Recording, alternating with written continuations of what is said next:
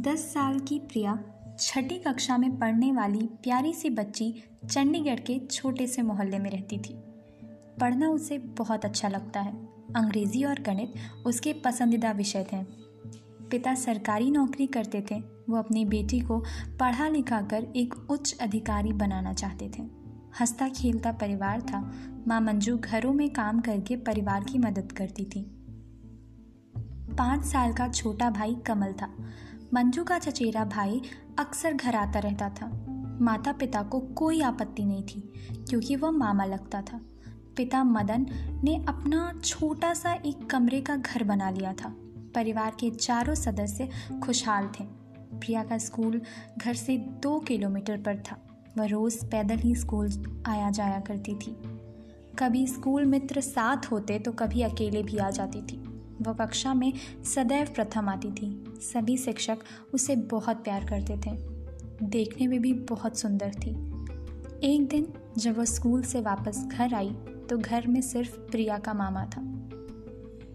माँ छोटे भाई को लेकर काम पर गई थी। मामा ने उसके साथ दुष्कर्म करके छोड़ दिया। वह भय के कारण माता पिता को कुछ भी नहीं बता सकी। वह अबोध सी बच्ची, अनमनी सी रहने लगी। वह गुमसुम सी हो गई थी।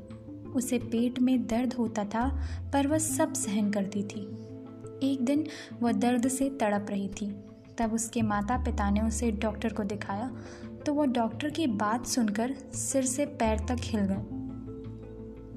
उन्हें विश्वास ही नहीं हो रहा था कि उनकी छोटी सी प्यारी सी अबोध बच्ची गर्भवती है।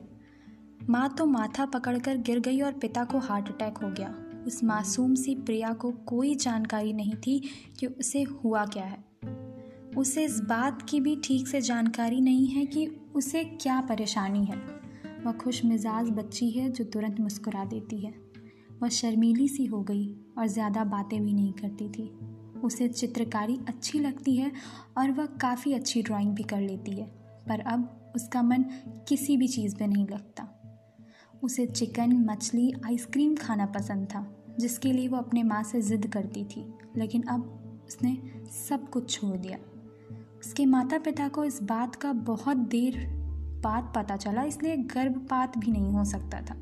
सुप्रीम कोर्ट ने इस बच्चे की तरफ़ से गर्भपात की इजाज़त के लिए दायर याचिका को यह कहते हुए खारिज कर दिया कि गर्भ बत्तीस हफ़्ते का हो गया है। डॉक्टरों के एक पैनल ने कोर्ट को सलाह दी थी कि इस स्टेज पर गर्भपात करवाना बच्ची और उसके भ्रूण, जो कि ज़िंदा है। दोनों के लिए बेहद जोखिम भरा हो सकता है। कोर्ट का यह आदेश लड़की के परिजनों के लिए निराशाजनक रहा। उन्हें उम्मीद थी कि कोर्ट से अबॉर्शन की इजाज़त मिल जाएगी, पर ऐसा ना हो सका। दस साल के इस बच्ची के मामले ने चंडीगढ़ समेत पूरे भारत को हिलाकर रख दिया था। Chandigarh state legal services authority के सदस्य सचिव महावीर सिंह ने समाचार माध्यम को बताया, हमने 14 से 15 साल की बद उम्र में गर्भवती होने के कई मामले देखे हैं, मगर 10 साल की बच्चे का मामला पहली बार देख रहे हैं। भारत का कानून जब तक 20 हफ्तों के बाद गर्भपात की इजाज़त नहीं देता है, जब तक डॉक्टरों के मुताबिक माँ की ज़िंदगी को कोई खतरा ना हो। मगर हाल के कुछ सालों में अदालतों में कई याचिकाएँ आईं, जिनमें 20 हफ़्ते के बाद एबॉर्शन की इजाज़त मांगी गई थी, पर खारिज कर दी गई थी। इनमें बहुत सी याचिकाएँ रेप के शिकार हुए बच्चों की तरफ़ से भी थीं। ज़्यादातर मामलों में छोटी बच्चियों के गर्भ के बारे में देरी से पता चलता है, क्योंकि बच्चों को खुद अपनी स्थिति के बारे में पता नहीं होता।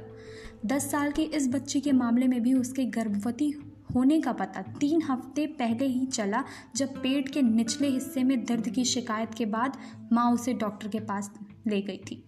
बच्ची के संपर्क में रहने वाले एक शख्स ने बताया कि वह बहुत भोली है और उसे पता नहीं कि उसके साथ क्या हुआ है क्योंकि वह तंदुरुस्त और गोल मटोल सी थी, इसलिए शायद उसके माता पिता को भी पता नहीं लग पाया। इसके अलावा वे सपने में भी कभी ऐसा सोच नहीं सकते थे कि उनकी दस साल की उम्र में वो बच्ची गर्भवती हो जाएगी। बच्ची को अभी तक उसके गर्भवती होने की जानकारी नहीं दी गई थी। जो उससे बात करते थे, वे बड़ी सावधानी से बरतते थे। उसे बताया गया है कि उसके पेट में बड़ा सा पत्थर है और यह उभार भी इसी वजह से है। उसका परिवार बहुत अच्छा है। उसे खास डाइट के तहत दूध, फल, मछली और चिकन दिया जाता रहता था। खुद का इस तरह से ज़्यादा ख्याल रखे जाने से वह खुश भी नज़र आ रही थी। मगर पिछले दिनों से घर पर पुलिस, सामाजिक कार्यकर्ताओं और वकील का आना जाना लगा हुआ था। घर के बाहर मीडिया का भी जमावड़ा लगा रहता था। कुछ का कहना है कि शायद उसे एहसास है कि उसके साथ क्या हुआ है।